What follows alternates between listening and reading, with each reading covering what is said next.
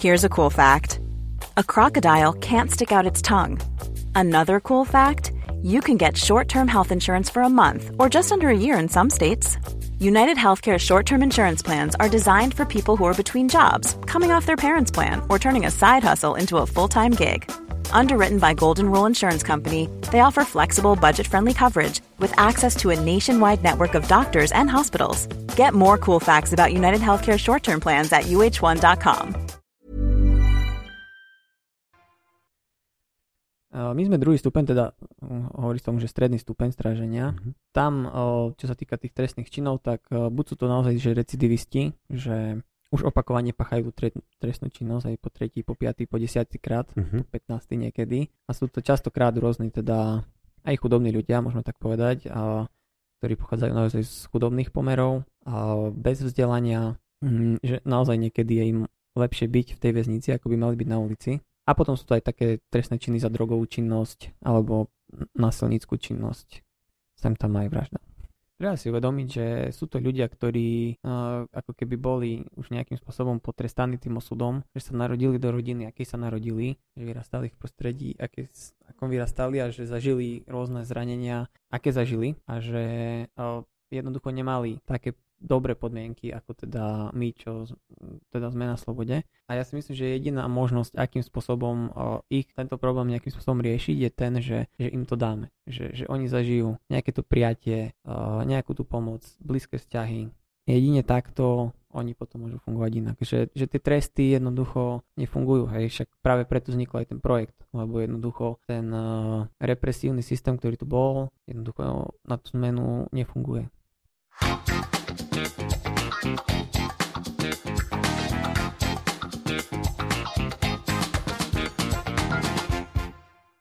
Vážení posluchači podcastu Na Trojici vo Dvojici, ďakujem znova, že ste si ma zapli, že ste si našli čas na to, aby ste si počuli znova ďalší rozhovor s zaujímavým človekom. Ten diapazon zaujímavých ľudí doplňa môj dnešný host. Maťo Vrabel v podstate nemá úplne nejaké špeciálne zaujímavé povolanie, alebo teda v očiach mnohých by nemuselo vyznievať zaujímavo. A pri našich rozhovoroch ale mi to prišlo veľmi podnetné, teda jeho práca. Myslím si, že, myslím si, že je to veľmi zaujímavé. Ako psycholog si na nás skúšal rôzne techniky, ktoré sa používajú pri psychológii. Dostal ma, takže ja som veľmi rád, že ho môžem dneska privítať. Vítaj Maťo. Ďakujem za teda privítanie a aj vítam aj vás, milí poslucháči. si prvý, ktorý privítal aj poslucháčov. Maťo Vrabel je psycholog. Dá sa povedať, že niekto by si mohol povedať, že no a čo, psycholog? Maťo je ale psycholog v Košickej väznici. Maťo, jak si sa vlastne, ako sa dostal ku psychológii? Už počas strednej školy teda ja som mal takú túžbu, že robiť niečo teda pre ľudí nejakým spôsobom a už vtedy som sa rozhodoval nad psychológiou, ale musím povedať, že vlastne prvé dva roky som sa vydal na inú školu, konkrétne som začal študovať právo skrze ktorého som teda chcel uh, ľuďom pomáhať, ale tam som teda zistil, že, že toto teda nie je moja šálka kávy a že, a že teda nie a tým pádom v podstate som vedel, že to musí byť psychológia tým pádom. Psychológia, psychológiu si skončil v Prešove, v Košiciach, v inom meste? Psychológiu som uh, začal študovať v Košiciach, ale skončil som v Bratislave. Skončil si v Bratislave a znova si sa späť vrátil na, na východ Slovenska, čo ťa sem pritiahlo? Ja som sa rozhodoval, že ktorý, čo vlastne v psychológii chcem robiť, pretože dá sa tam robiť naozaj veľa. A rozhodoval som sa teda, či ostanem v Bratislave a zamestnám sa v nejakom korporáte, na nejakom HR oddelení a budem robiť teda HR veci, výber zamestnancov, headhunting mm-hmm. a mhm. tak ďalej. Ale to som nejak tak cítil, že teda toto není moja šálka kávy tiež, že toto by som asi nechcel. Ja som sa vlastne počas toho štúdia už uh, zameral na tému osobnostného rozvoja, a dostal som ponuku vlastne od môjho známeho z nezisk- neziskovej sfére pracovať práve v Prešove, tak som sa vrátil. Vrátil v Prešove. Čo bola tvoja prvá práca? Moja prvá práca bola v neziskovke Relevant, tak môžem povedať, kde sme vlastne vytvárali ako keby metodiku práce s mladými dospelými, ktorí vyrastli v detských domovoch a vlastne v rámci tejto metodiky sme sa snažili ich pripraviť na tú realitu po detskom domove a na takého samostatnenie sa. Oni totiž mm-hmm. fungujú v takých inštitúciách, ktoré sa volajú domovy na polceste, kde by mali istý čas ako keby stráviť a potom vlastne sa osamostatniť a ísť si vlastným životom. Je to také vlastne zaujímavé, pretože to, čo robíš vo väznici, veľmi úzko súvisí vlastne aj s tým, čo si ako kebyže robil. A to bolo také logické prepojenie, alebo to bolo také, že to bolo úplne na novo? Nie, bolo to logické prepojenie. Ja som mal pocit teda po tých dvoch rokoch, že, že, že, že teda chcem posunúť ešte niekde ďalej v tom, čo robím, ale zároveň teda si udržať nejakú líniu. Uh-huh. A práve v tom čase sa otváral vlastne národný projekt v slovenskom väzenstve, do ktorého som ja nastúpil a v ktorom som vlastne doteraz. Môžeš kľudne povedať asi teda, že o aký projekt sa jedná a čo vlastne je tvojou pracovnou náplňou vo väznici? Uh, projekt sa volá Šanca na návrat. Uh, je to myšlienka teda, ktorá prišla z Európy, kde to už, uh, kde to už funguje. A ide o takú systematickú prípravu väzňa pred prepustením za účelom zníženia páchania trestnej činnosti a jeho recidívy. Čo to znamená? Je, že v rámci toho projektu máme ucelený vzdelávací program, ktorý každý odsudený, ktorý si prejde našim oddelením, musí absolvovať. Sú tam témy či už právne, finančné, ako sa zamestnať, aj celá tá téma zamestnanosti, ale aj také psychologické ako seba poznanie, riešenie závislosti, riešenia konfliktov, celkovo tých komunikačných zručností a v neposlednom rade rodinných vzťahov. No a okrem toho vzdelávacieho balíka potom každému ako keby robíme taký individuálny akčný plán, kde vytvoríme si vlastne celú diagnostiku toho odsudeného, na základe toho robíme svod analýzu jeho osobnosti a na základe mm-hmm. toho robíme, vlastne mu dávame ako keby ciele, ktoré on sa potom snaží naplňať. Či už počas toho trestu alebo po ňom. V tomto projekte ešte teda participujeme aj s ústredím práce mm-hmm. a idea je taká, že teda prepájať tieto ciele a tú prácu, ktorú robíme väzni, vo väznici aj teda s ústredím a s úradom práce. Ty vlastne pracuješ uh, s väzňami, ktorí boli odsúdení na tresty v eh, tých rôznych stupňoch. To znamená, že existuje prvý, druhý, tretí stupeň. Tretí stupeň je asi tie najťažšie trestné činy. Pracuješ s týmito ľuďmi alebo uh, prichádzaš do kontaktu len s tým prvým a druhým stupňom? Uh, my sme druhý stupeň, teda uh, hovorí tomu, že stredný stupeň stráženia. Uh-huh. Tam, čo sa týka tých trestných činov, tak buď sú to naozaj že recidivisti, že už opakovane pachajú tre, trestnú činnosť aj po tretí, po piatý, po desiatý krát, uh-huh. po 15 niekedy. A sú to častokrát rôzni teda aj chudobní ľudia, môžeme tak povedať, a, ktorí pochádzajú naozaj z chudobných pomerov a bez vzdelania, mm, že naozaj niekedy je im lepšie byť v tej väznici, ako by mali byť na ulici. A potom sú to aj také trestné činy za drogovú činnosť alebo násilníckú činnosť. Sem tam aj vražda. Prečo ľudia páchajú trestné činy? A tých dôvodov je viacero, čo som spozoroval. Um, mojich doterajších skúseností je jeden taký faktor, ktorý teda je spoločný pre nich všetkých a to je veľmi zlé rodinné zázemie už od malička. Či už ide o rodiny, kde chýbal nejaký rodič, alebo deti vyrastali v detských domovoch, alebo teda tam boli obidvaja rodičia, alebo boli závislí, alebo byli deti, alebo zanedbávali výchovu, neviedli ich k vzdelaniu. Toto je, by som povedal, že v 90% prípadov sa to opakuje tento vzorec. Treba si povedať, že ale to nie je podmienka, že tí, ktorí majú ťažké rodinné prostredie, automaticky končia vo väzení, alebo teda sú recidivisti. Sú ešte nejaké iné dôvody, pre ktoré ľudia končia vo väzení? Ďalším dôvodom je teda nízke vzdelanie, častokrát. Uh-huh. Takmer nikdy nemajú dokončené stredné školy, uh-huh. že väčšinou sú bez stredoškolského vzdelania, niektorí dokonca bez úplného základného vzdelania. No a vplyvom vlastne toho ich ťažšieho detstva, ktoré som spomínal, hovoríme tomu v psychológii, že poruchy osobnosti, a konkrétne k väzňom sa vzťahuje taká jedna, volá sa, že disociálna porucha osobnosti, ktorou teda konkrétne v tom našom strednom stupni straženia alebo všeobecnosti má možno až dve tretiny väzňov. Ako ľudia príjmajú tú tvoju prácu? Ako príjmajú väzni to, že s nimi chceme pracovať, alebo že s nimi štát chce pracovať, chce im pomôcť ku lepšiemu návratu do bežného života na slobode. Ako to oni vlastne príjmajú?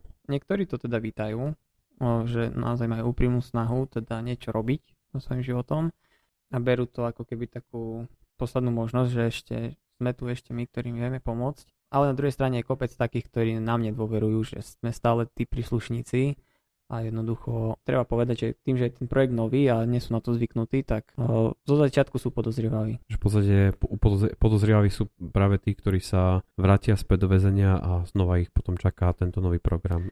Oni nám neveria z princípu.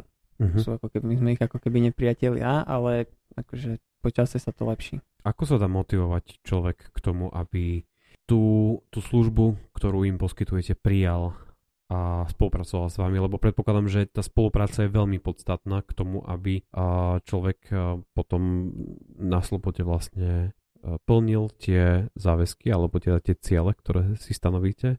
V prvom rade ho musíme prijať uh, takého, aký je.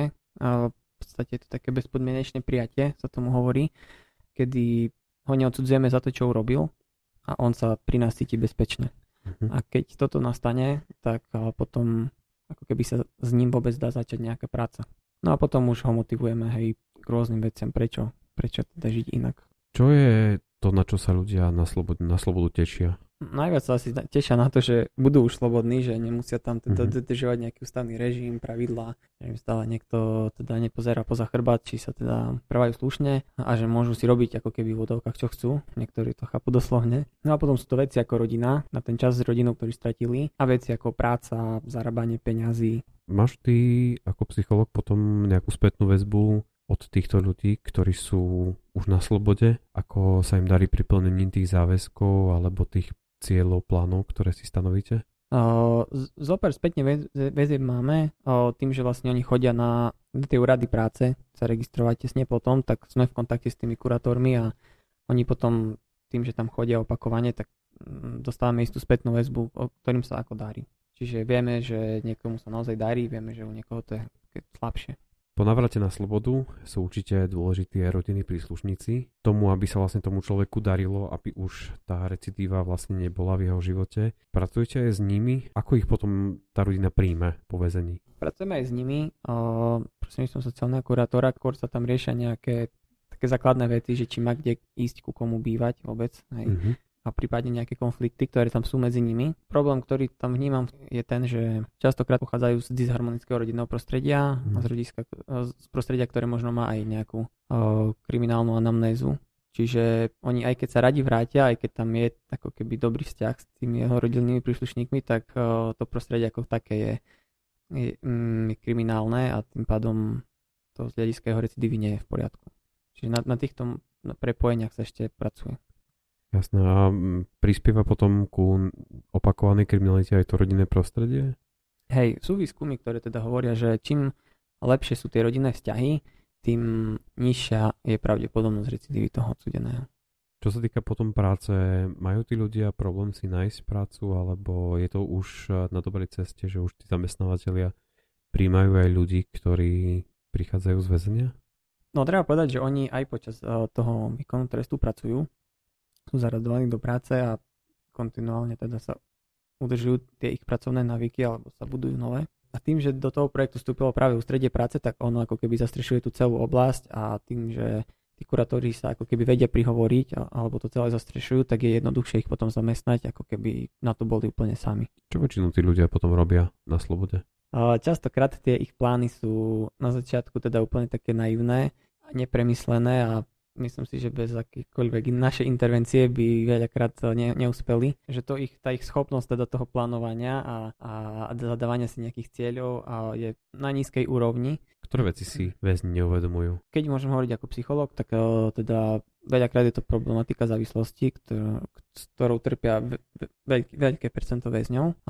Veľmi ju zľahčujú a potrebujeme si naozaj veľa sa o tom rozprávať, aby pochopili, že, teda, že je to problém, ktorý treba riešiť. A potom sú tam tie sociálne aspekty, ako napríklad tá problematika práce, hej, že veľakrát si chcú sami zohnať alebo nechcú pomôcť a mm, myslia si, že si hneď nájdu prácu a to musíme pripomínať, že vlastne so základným vzdelaním alebo aj s jednou, dvoma skúsenosťami, prácou na čierno alebo nejakými brigadami to nebude také jednoduché. Hej. Hovoril si o závislostiach. Ako môžu vo väzení tie závislosti prekvítať? Ako môže človek vo, vo väzení pokračovať v závislostiach, keď zrejme ide o dosť strážený objekt a všetci majú prehľad, alebo minimálne policajti majú prehľad o tom, že čo vlastne príde do väzenia. V závislosti hovoríme o alkohole, drogách a gamblerstve, alebo to, to tam už nie je? Áno, sú to rôzne typy závislosti, ale hlavne teda alkohol, drogy, gamblerstvo. Akože vo všeobecnosti teda tá závislosť nepokračuje vo výkone trestu, dokonca niektorí sú posielaní na liečenie počas výkonu mhm. trestu. Mm-hmm. Akože je to taká nutená, že nutene museli prestať, hej, nemajú tam ten zdroj, ako sa k tomu dostať, tak proste prestali, ale o, veľakrát sa stáva, že oni keď odídu a prídu zase do toho svojho prostredia, kde majú všetko dovolené, tak o, automaticky sa spustia tie ich zlozvyky, to ich naučené správanie a ide to opäť dokola. Mm-hmm. Veľa kradeží alebo potom násilnických trestných činov je práve z dôvodu toho, že oni buď už boli pod vplyvom, alebo zhaňali si tú dávku. Dobre, keď rozoberieme ďalšie veci, s ktorými pracujete, jednak je to, uh, vravo si, že teda také tie praktické veci, hľadanie práce a plánovanie financií a podobne, ale rozvoj nejakých osobnostných, volá sa to, že soft skill. Čo vlastne tam je tvojou úlohou? No my teda, ako som spomínal na začiatku, je tam teda nejaký ten vzdelávací balík, mm-hmm. ktorý tam my musíme urobiť a tie soft skilly teda sú tam hej v rámci toho seba poznania alebo v rámci tých sociálnych zručností, ako riešenie konfliktov, moje silné slabé stránky, schopnosť sa prezentovať, schopnosť riešiť nejakým spôsobom konflikt uh, takým priateľným, neagresívnym spôsobom a tam vlastne je prostredníctvom teda takého neformálneho vzdelávania zažitkovej pedagogiky sa snažíme ich učiť tieto veci. Mm-hmm. Ako si to nebrať k srdcu? Čo všetko zažiješ. Zažívaš uh, ťažké situácie, uh, minimálne počuješ ťažké životné príbehy, uh, počul si ich asi stovky, stovky tých príbehov. Ako sa tomu brániť, aby ťa, teba to nestrhlo ako mladého človeka? Ja musím povedať, že mne to paradoxne ako keby uh, pomohlo si vážiť oveľa viac to, čo už mám. Mm. Že keď som, ja som zvykol byť taký ako keby nemôžem povedať, že nespokojný človek, ale stále som chcel niečo viac, viac a mm, tá skúsenosť o, s tými väzňami ma naučila, že mám toho naozaj veľa oproti ním. O, základné vzťahy, blízke osoby, o, práca, o, kamaráti, hej, o, zaľuby, také veci ako zaľuby, niekedy oni ani nerozmýšľajú, že lebo riešia oveľa iné existenčné, e, existenčnejšie problémy. E, čiže mňa to naučilo si vážiť viac to, čo mám o, v prvom rade ja to beriem ako svoju misiu, že o, som psycholog, o, som teda človek, ktorý sa snaží pomáhať či už väzňom alebo iným ľuďom nejakým spôsobom sa pohnúť z miesta niekam mm. ďalej. To ma motivuje, že to, to je moja misia, to ma motivuje a ten príbeh ma ako keby nevie odradiť tým pádom. Sú tí ľudia vďační za túto službu, ale dostávaš aj poďakovania, alebo stretávaš sa naozaj s takým aha efektom, že tí ľudia si povedia, že aha, že áno, sú to veci, na ktoré som nepozeral, alebo si idú stále tvrdohlavo svojom, svojou cestou?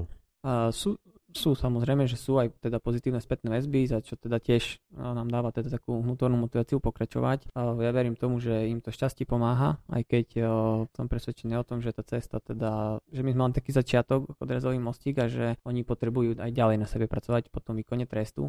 A ak to teda nebudú robiť, tak je dosť veľká pravdepodobnosť, že teda zase zlyhajú, lebo akože zmena tých zlozvykov a osobnostných čert je veľmi náročná a nie je jednoduchá. Hej. Čiže, ale sú teda, sú teda uh, aj takí, ktorí bezprostredne pred odchodom teda nám napíšu nejaký list alebo teda nám poďakujú pred odchodom osobne. A sú samozrejme aj takí, ktorí teda nie sú vďační, ktorými sa veľmi ťažko pracovalo, ale uh, neberiem to osobne, lebo viem, že, že to není kvôli mne, ale že proste to je jeho taký nejaký postoj, zranenie, ktoré má voči. Dá sa povedať, že ako keby zjednodušenie voči celému svetu. Treba povedať, že tento celý projekt u toho individuálneho prípadu netrvá deň pred odchodom, ale že to je nejaký dlhší čas. Program trvá teda 3 mesiace. Mohol by som možno povedať z počiatku, je to vôbec si o uvedomení teda toho, aké má problémy a čo vlastne všetko musí riešiť a vôbec ho namotivovať na to, aby to chcel. No a potom tesne pred koncom sa riešia nejaké konkrétne veci, že kde pôjde bývať, aká práca sa mu dá. Prípadne riešime liečenie po výkone trestu. Je to potom pre toho človeka ešte viac deprimujúce, keď už na začiatku počuje všetky veci, na ktorých má pracovať, alebo to je to hlavne také kontrolované, že uvedomenie si tých uh, všetkých zlých stránok, ktoré má, na ktorých uh, je potrebné zapracovať.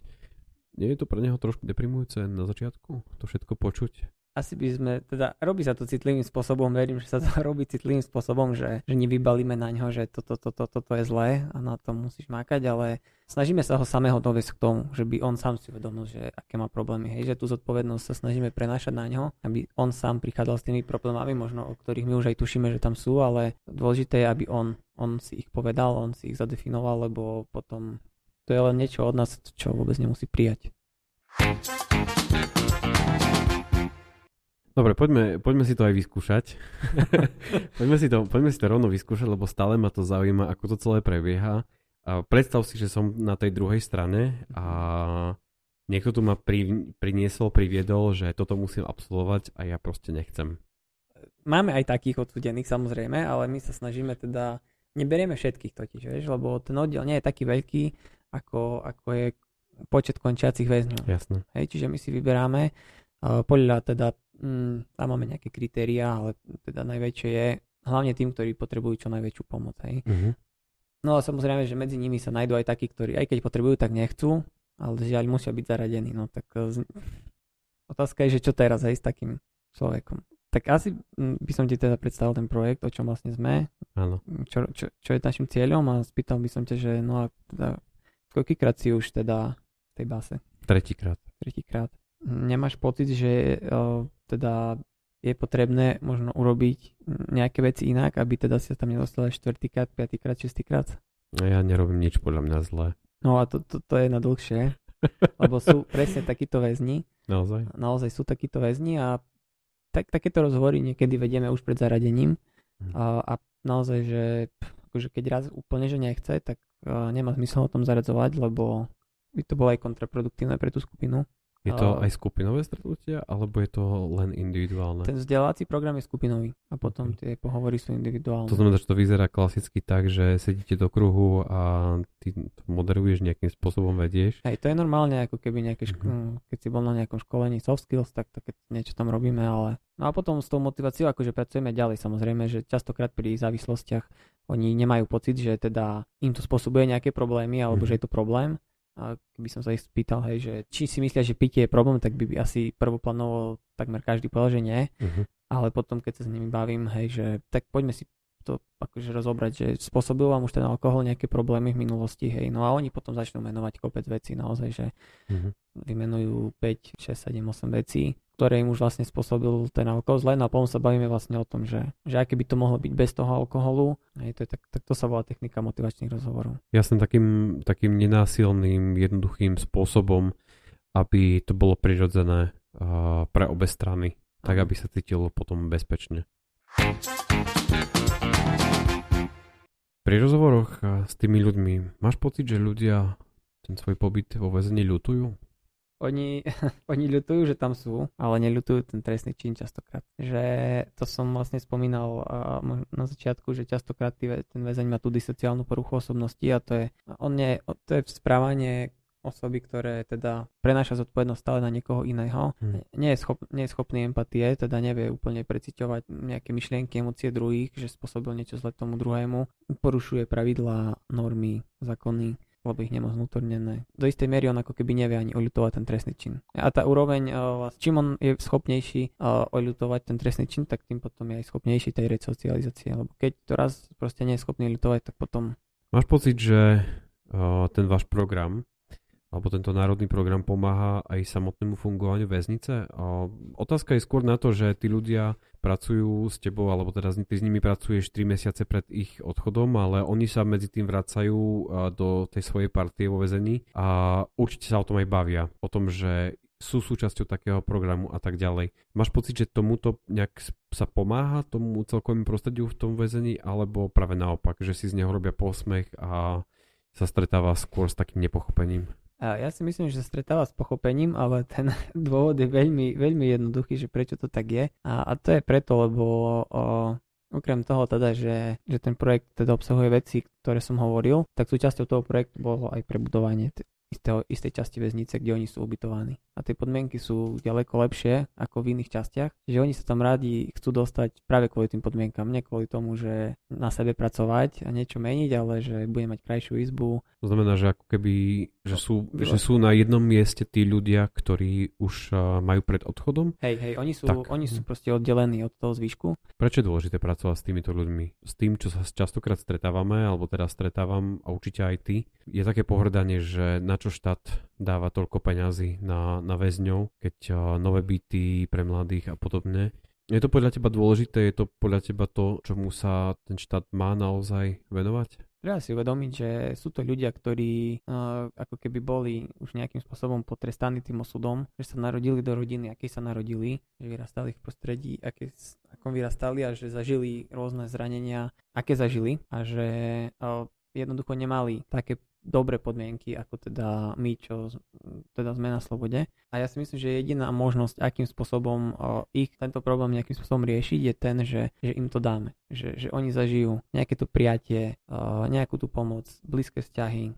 Jedine takto oni potom môžu fungovať inak. Že, že tie tresty jednoducho nefungujú. Hej. Však práve preto vznikol aj ten projekt. Lebo jednoducho ten represívny systém, ktorý tu bol, jednoducho na tú zmenu nefunguje. Hej, mm. že oni sú podstate celý život trestaní nejakým spôsobom, tak pre nich ten ďalší trest na zo pár rokov jedno, alebo mesiacov, to je, to je len ďalší trest. Že takto sa vlastne im podáva pomocná ruka a predpokladajme, že, že to bude spôsobovať to, že prestanú s touto recidívou. Hej, to je predpoklad, ale to je aj štatistika, že jednoducho tie programy už v rôznych štátoch existujú po Európe a, a fungujú, že sú tam tie lepšie výsledky. Aj my, čo si pozeráme je s kolegami len tak akože za, naš, uh, za našu väznicu, tak uh, vieme porovnať, že sme o polovicu lepší. Máme menšiu navratnosť uh, našich uh, odsudených ako tí, čo neprešli našim oddielom. Že o polovicu menej sa ich vratilo. Vymieňate si skúsenosti s inými krajinami alebo v rámci Slovenska, v rámci väznic? Funguje to aj vaše vzdelávanie v tejto oblasti?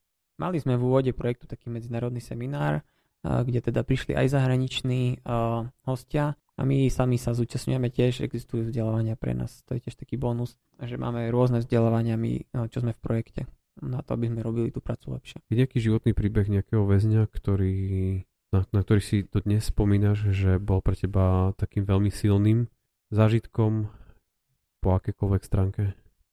Mňa vždy veľmi teší, že keď vidím teda nejakého či sa teda tej ktorej generácii tých našich väzňov, lebo sa tam teda menia, objavia ja nejakí 3 4, ktorí naozaj chcú pracovať a s ktorými naozaj pracujem takmer na dennej báze a sa rozprávame a riešime a, a naozaj viem, že takí, ktorí sme takto pracovali, tak sa ešte nevrátili. Alebo teda si spomínam na jeden taký úplne z iného súdka príbeh, kedy sme mali odsudeného, ktorý teda bol prepušťaný po naozaj veľa rokoch a naozaj e, tesne predtým sa tam teda rozplakal, že tak na ňom celé doľahlo, že on vlastne možno ani už nechcel ísť preč a že vlastne vonku naozaj nemal nikoho. Sme mu vybavili teda nejakú ubytovňu charitu, ale išiel proste do neznáma, v tej base už ho všetci poznali, on poznal všetkých, hm. bol to naozaj jeho domov, to na neho doľahlo. Občas sa mi stáva, že naozaj sa rozprávam s ľuďmi, ktorí vyzerajú na prvý pohľad veľmi nebezpečne, je z nich strach ale keď teda k ním preniknem za istý čas, tak sa mi stáva, že sa pri tých rozhovoroch naozaj že rozplaču, že 1,90 m chlap, 120 kg, hora svalstva, ale sa tam rozplače. Čo ich rozplače? Je to také precitnutie, že ako som skončil, alebo nejaký pocit viny sa ozve a on proste zrazu už prestane hrať tú masku, že ja som ten máčok, ktorý proste nepotrebuje žiadnu pomoc, vie všetko, bol všade, ale zrazu teda je, si tak pripustí, že vlastne ne, ne, nedopadlo to so mnou dobre, potrebujem pomoc. Dá sa to počas práce zistiť, či človek, že to je len nejaká hra, ktorá na teba hraje, alebo či to je naozaj úprimná snaha sa zmeniť? No deje sa to, určite mm-hmm. sa to deje, veľa z nich je manipulatívnych. Myslím, že no, neviem, či by som to vedel odhadnúť úplne, že hneď pri prvom rozhovore, ale konkrétne Rómovia, keď sa bavíme o tom, že s nimi niečo bavím, tak pre nich, ako keď im poviem, že buď úprimný hovor pravdu, takže pre nich uh, oni to majú po romsky nejak, na to nejaký výraz a že ten výraz ako keby nie je taký úplne významovo rovnaký ako u nás, že, že povedz pravdu, že a, no, ako to naozaj bolo, ale že pre nich to znamená dať teda takú tú sociálne žiaducú odpoveď, aby som ja bol spokojný. Je to motiváciou, prečo sa človek vracia do väzenia aj to, že tam je lepšie ako v priestore, kde on žije? Určite áno, lebo vo väznici teda má istú strechu nad hlavou, má tam jedlo trikrát do dňa, má tam teplo, pravidelne sa mu tam perú veci, vymieňajú plachty, oblečenie, čiže má tam aj prácu, hej, čiže určite pre niektorých práve takých ľudí, či už Rómov, ale nielen Rómov, aj povedzme nejakých starších ľudí, možno bezdomovcov, alebo naozaj no, ľudí z ulic, že s príchodom zimy, z tých zimných mesiacov, proste je to pre nich lepšie. Hmm. A stáva sa, že jednoducho uh, ide do potravín, ukradne tyčinku deli, ktorá stojí 50 centov ale on to už urobil v podmienke urobil to desiatýkrát, tak dostane ročný trest. Čo s takýmito prípadmi? Ako sa s takýmito prípadmi robí, keďže tá motivácia sa vrátiť e, do väzenia je pre nich silnejšia ako ostať, ostať e, vonku? Ako sa potom dá pracovať s týmito ľuďmi?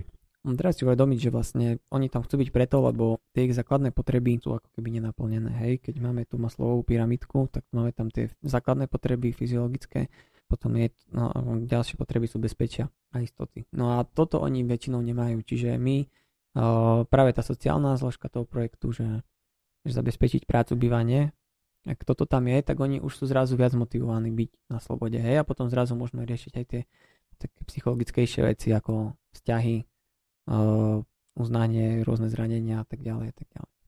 Čiže treba im zabezpečiť teda tie základné, fyzio- uh, základné potreby, no a potom keď už sú, tak uh, už, už premyšľajú inak. Keď uh, vidieš odtiaľ von zo svojej práce, určite máš kontakt s mnohými známymi kamarátmi, a ktorým keď povieš, že vlastne pracuješ vo väzení s týmito ľuďmi, s čím sa stretávaš? Je to s odsudením, alebo je to s záujmom? Lebo názory sú rôzne, aj také, aj také. A s čím sa ty najčastejšie stretávaš?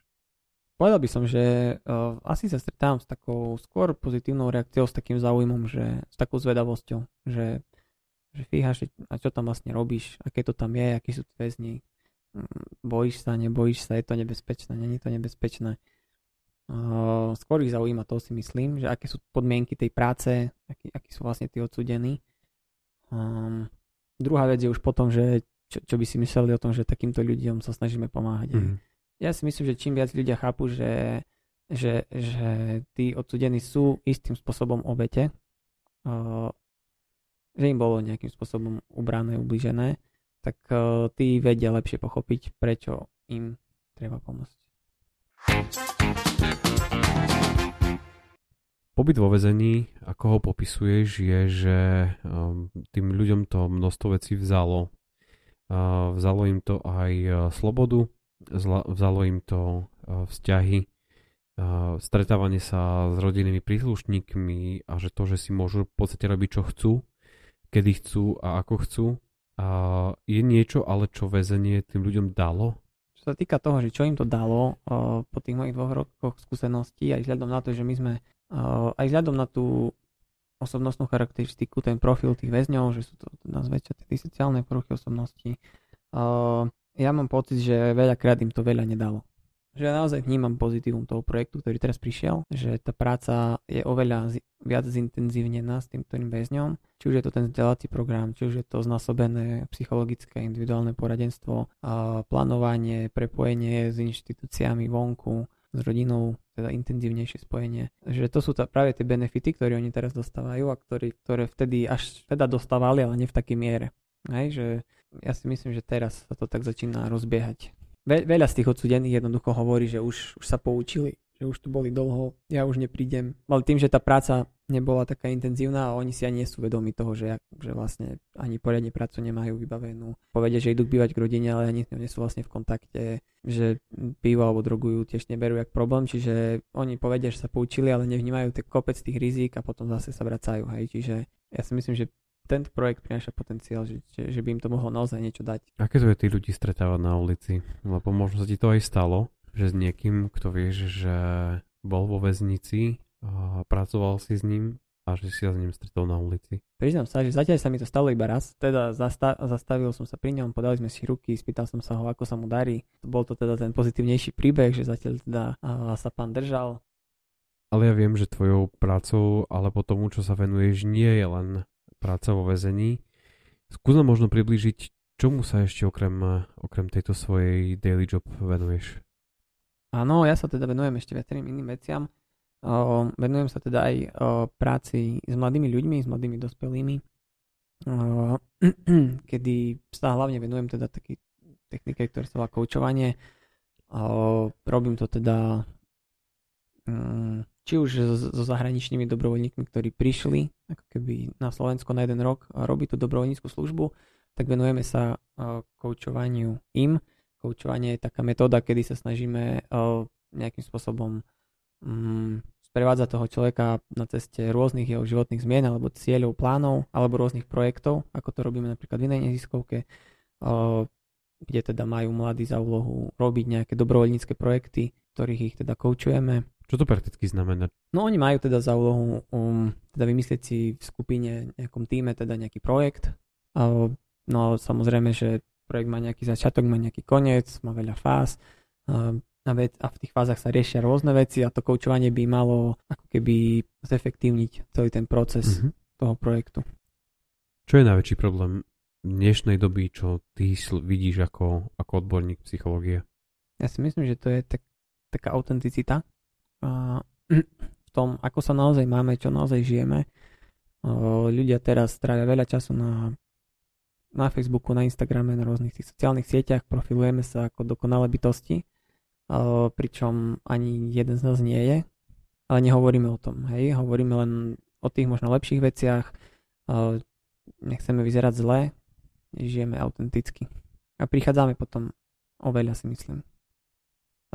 Čiže ak by som to mal celé zhrnúť, tak človek by mal naozaj byť sám sebou, mal by sa to každodenne učiť, lebo jedine vtedy, keby nebude veľa vecí ľutovať a nebude sa sám seba pýtať, čo by bolo, keby som možno urobil to a to, povedal tomu to a to. A jedine vtedy bude ten jeho život naozaj autentický a bude s ním spokojný. Vážení poslucháči podcastu na Trojici vo Dvojici, ďakujem vám veľmi pekne za to, že ste venovali svoj čas počúvaním tohto podcastu. Maťo, tebe tiež ďakujem za účasť v tomto podcaste. Ďakujem teda aj ja tebe, že som sa mohol prísť, že sme sa mohli takto príjemne porozprávať aj o serióznejších veciach. Ďakujem ešte raz veľmi pekne a teším sa na ďalší podcast s vami. Čaute. Majte sa.